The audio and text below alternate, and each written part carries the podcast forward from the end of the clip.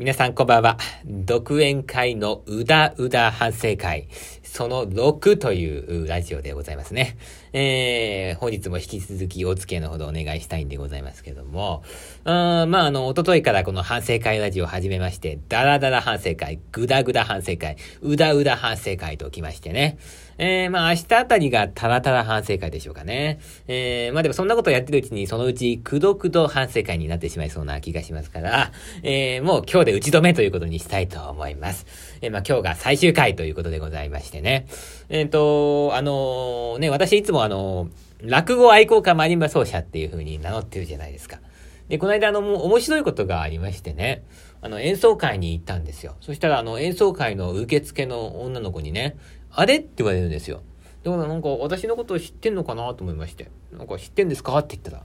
あのー、って言って、落語のマリンバの人ですかって言われるんですね。どうですか皆さん？本名で覚えられてないんですよ。稲垣陽介さんですかじゃなくて、落語のマリンバの人ですかって。ね、そんな風にね、えー、人の頭にインプットされてるんだと思いましてね。とうとうこの落語愛好家マリンバ奏者がちょっと世の中にこう広まり始めたなと思いまして。だから、もしかしたらあれですよ。来年ね、今頃ポチッとテレビをつけたら、ほえー、今年の流行語大賞は、落語愛好家マリンバ奏者ですとか言って、そういう風になってる可能性もあるんじゃないかなと。そんな日が来るのも夢じゃないなという風に最近思い始めてるわけなんですけどもね。えー、このネタをね、独演会のオープニングトークでやったんですよ。そしたらね、あんまり受けなかったんですよ。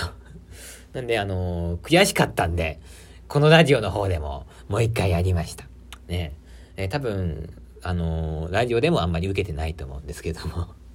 まあでもラジオはいいんですよ。あのー、もう反応とかわかんないですから。それがいい、いいとこなんですよ。だからもう言いたいことを言えばいいんですよね。えー、独演会とかだと反応が分かっちゃうんで、そうするとなんかちょっとやっぱこうね、うん、傷つくというか、だんだんだんだん緊張してくるわけでございましてね。えー、そういうわけにいかないんですけど、ラジオはもうね、あの反応がなくていいという。えー、ということで、えー、最終回も言いたいことを言いまくって終わり、終わろうというふうに思ってるんですけども、えっとね、えー、1本目でそのオープニングトークやって演奏をして、えー、その後エンディングトークが始まったら、本当に、えー、本当に同じお客さんなの？というぐらい、ね、お客さんが入れ替わったんじゃないかっていうぐらい反応が良かったという、そういう話をしましたよね。えー、でね、あのー、ね、あの、最初からね、もうね、反応がいいわけですよ。で、なんかこう、頭下げてね、ありがとうございましたつって、えー、まあ皆さんも大変だったと思いますけども、私も大変でしたつ、そうするともなんかわーってなってね。で、皆さん、あのー、ね、あのー、一人で2時間、えー、やるマリンバ奏者って見たことありますか？私も今日初めて見ました。で、またわーってなるわけですよ。ね、別に大して面白いことも言ってないじゃないですか。だけども、もうね、何言っても反応がいいから、これはいいけるなと思って。で、あのー、皆さん今日の入場料、ね、いくらか知ってますか？と。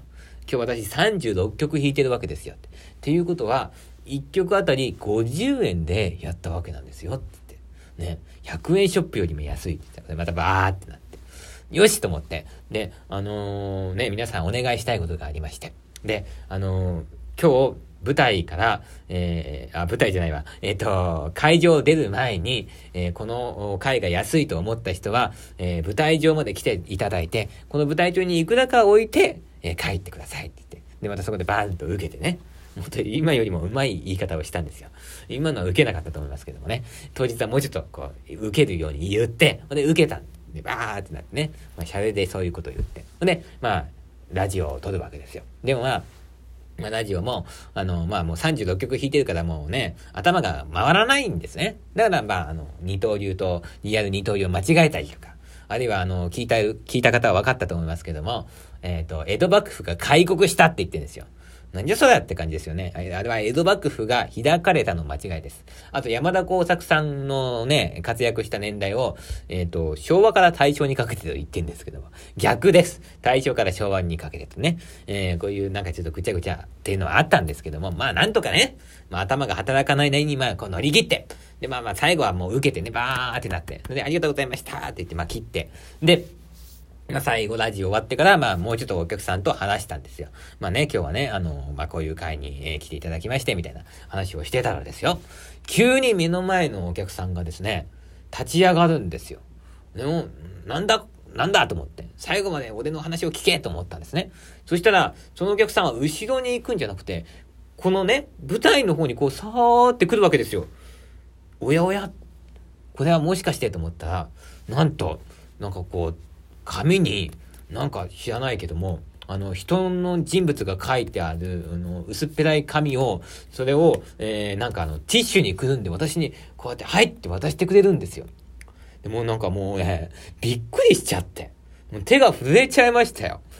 本当にいただけるんですか？つってね。もう冗談で言ったのにとか言ってからね。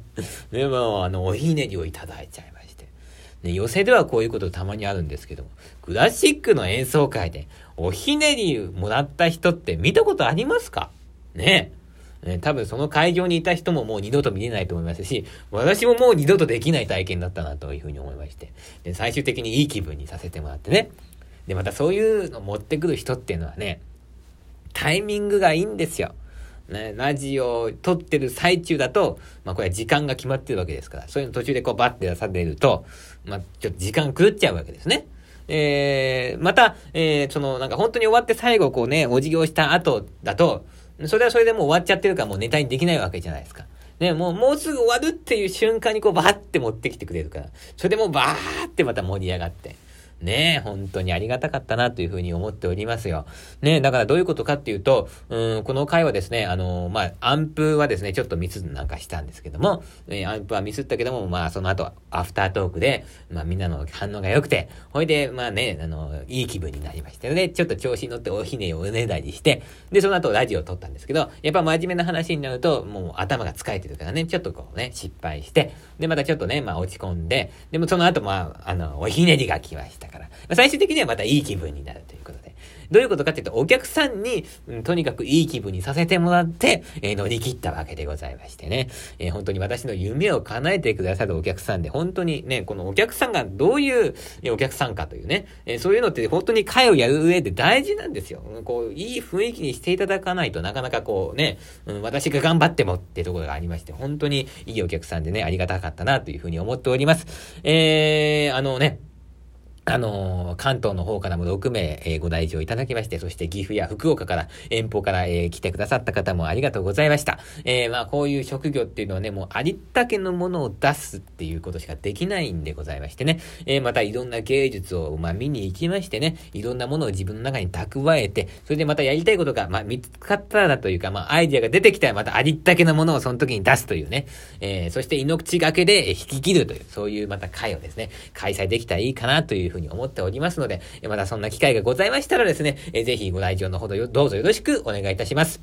えー、ということでね、その独演会が終わった日の夜なんですけども、私はですね、ちょっと東京から来てくれた先輩と、えー、ご飯を食べまして、まあ先輩あの、日帰りだったんで、本当にちょっとの時間しかね、会えなかったんですけども、ね、名古屋駅に行って、で、まあ、あの、先輩がね、うん、名古屋来たらど、何を食べたらいいのって聞くから、うん、まあ、あの、ひつまぶし食べたらいいんじゃないですかって言って。で、なんかおすすめの店あるって言われて、で、まあ、ひつまぶしもいろんな店があるんですけども、まあ、一番美味しいと私が思ってる店は、高島屋にある高い店なんですよ。で、まあ、普段そんなね、暇人マリンバ奏者がね、貧乏ですから、行けるはずもないような店にね、まあ、終わった後なんでちょっと調子に乗って行って、で、またね、美味しいんですよ。まあ、もうね、7年か8年ぶりぐらいにその店行ってね、食べてやっぱり美味しいわけでね。で、また先輩が褒めてくれるんでね、今日は本当に来てよかったとか言ってね、またいい気分になって、で、でもね、これはちょっと、おごらないといけないなと思いまして。だってね、こんな遠くから交通費かけて来てくださってるわけですよ。一体チケット代のね、何十倍も交通費の方が高いわけですから。ね、うん。まあ、食べ終わって、で、ちょっと自慢げに、いや、あの、あの、先輩っつって、今日はね、私がおごりますよ先輩だって遠くから来ていただいて申し訳ないですから。おごりますよってで。そうすると先輩もね、いやいやいや、うなぎなんてそんな高いものね、ごちそうになったら申し訳ないから、払うよ、早いよって。いや、いいんですよ、いいんですよ、いいんですよ。おひねりがありますからって言ってね。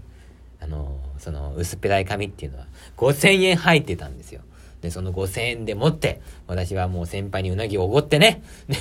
えー、まああのね、えー、先輩にもいい気分になって帰ってもらったということでね、えー、本当におひねいただいた方ごちそうさまでした。私も美味しいうなぎをね、いただきましたのでね。あの、まあ、こういうね、うん、まあ、ねだってもらったものっていうのはね、やっぱりね、こう、もらったからって言って自分のものにしちゃいけないんですよ。やっぱ半分ぐらいはね、人にこう渡してね、えそう、そうしないとなんかちょっと罰が当たるような気もしますしね。えー、まあ、そんな感じでね、えー、まあ、楽しい夜を過ごして、美味しいうなぎをね、えー、食べた一日で、えー、幸せな一日で終わったわけなんですけどもね。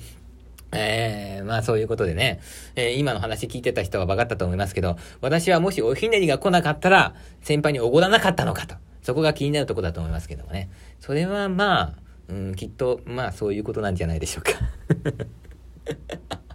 えー、こういうことを言ってしまうっていうのがね、稲垣陽介の悪いとこなんですけど。